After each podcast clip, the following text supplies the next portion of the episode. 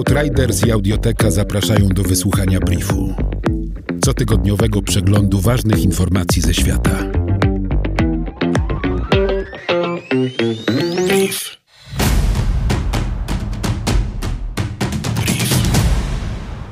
Rosja i Chiny inwestują w okręty podwodne oraz rozbudowują zdolności strategiczne, aby zagrozić pozycji USA, uważa generał porucznik Sił Powietrznych Stanów Zjednoczonych Glenn D. Van Herk.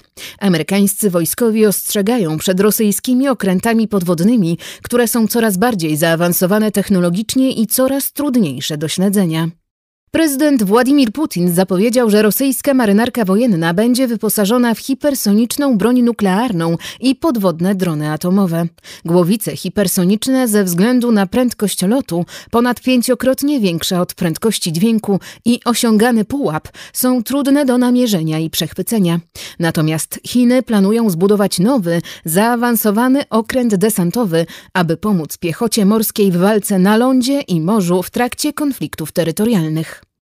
Indyjskie siły powietrzne otrzymały pięć nowych wielozadaniowych samolotów myśliwskich Dassault Rafale. Samoloty są częścią kontraktu Indii z Francją na zakup 36 samolotów. Pozostałe mają dotrzeć w 2021 roku. To element planu modernizacji indyjskiej armii, największego importera broni na świecie, który stara się przygotować do wyzwań związanych z rywalizacją z Chinami i Pakistanem. Indie zawarły również kontrakt na zakup zakup 21 rosyjskich myśliwców MiG-29 i 12 samolotów Suchoj Su-30 Mk-1.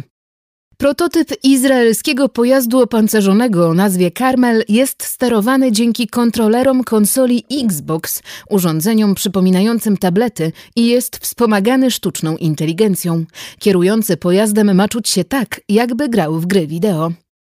Korpus Strażników Rewolucji Islamskiej twierdzi, że podczas ćwiczeń wojskowych w pobliżu Zatoki Perskiej po raz pierwszy na świecie udało się wystrzelić pociski balistyczne spod powierzchni Ziemi.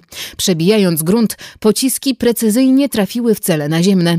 Dzięki pierwszemu irańskiemu satelicie wojskowemu Nur-1 udało się wykonać szczegółowe zdjęcia amerykańskiej bazy lotniczej Al-Udid w Katarze, podały władze Iranu.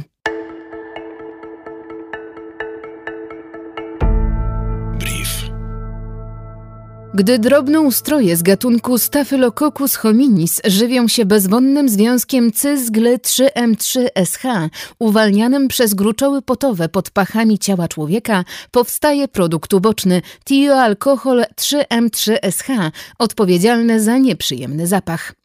Bezpośrednią przyczyną powstawania odoru jest enzym zawarty w drobnoustroju, który przekształca bezwonny związek w tioalkohol, odkryli naukowcy z Uniwersytetu w Jorku, którzy uważają, że ich praca umożliwi powstanie bardziej skutecznych dezodorantów i antyperspirantów.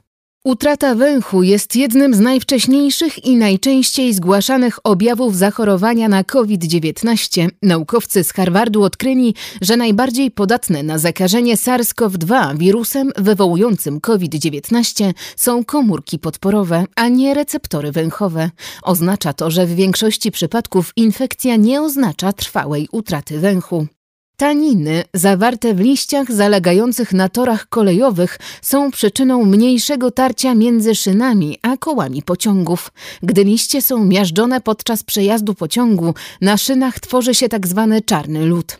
Taniny, grupy organicznych związków chemicznych, wiążą cząsteczki żelaza rozpuszczone wcześniej przez kwasy zawarte w liściach, tworząc warstwę czarnego materiału, który zmniejsza tarcie między metalowymi powierzchniami. Liście zaś zaśmiecające tory są często powodem opóźnień w rozkładach jazdy pociągów. Zwierzęta hodowlane, krowy, owce i psy są aktywniejsze w czasie od 1 do 20 godzin przed trzęsieniami ziemi.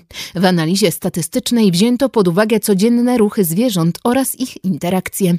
Aktywność zwierząt znacznie rosła przed trzęsieniami ziemi o magnitudzie 3,8 lub większej, gdy trzymano je razem w stajni, ale nie wtedy, gdy były na pastwisku. Różnica ta może być związana z większym stresem odczuwanym w zamkniętych pomieszczeniach przez niektóre zwierzęta. Wyniki badań nie zostały jeszcze potwierdzone.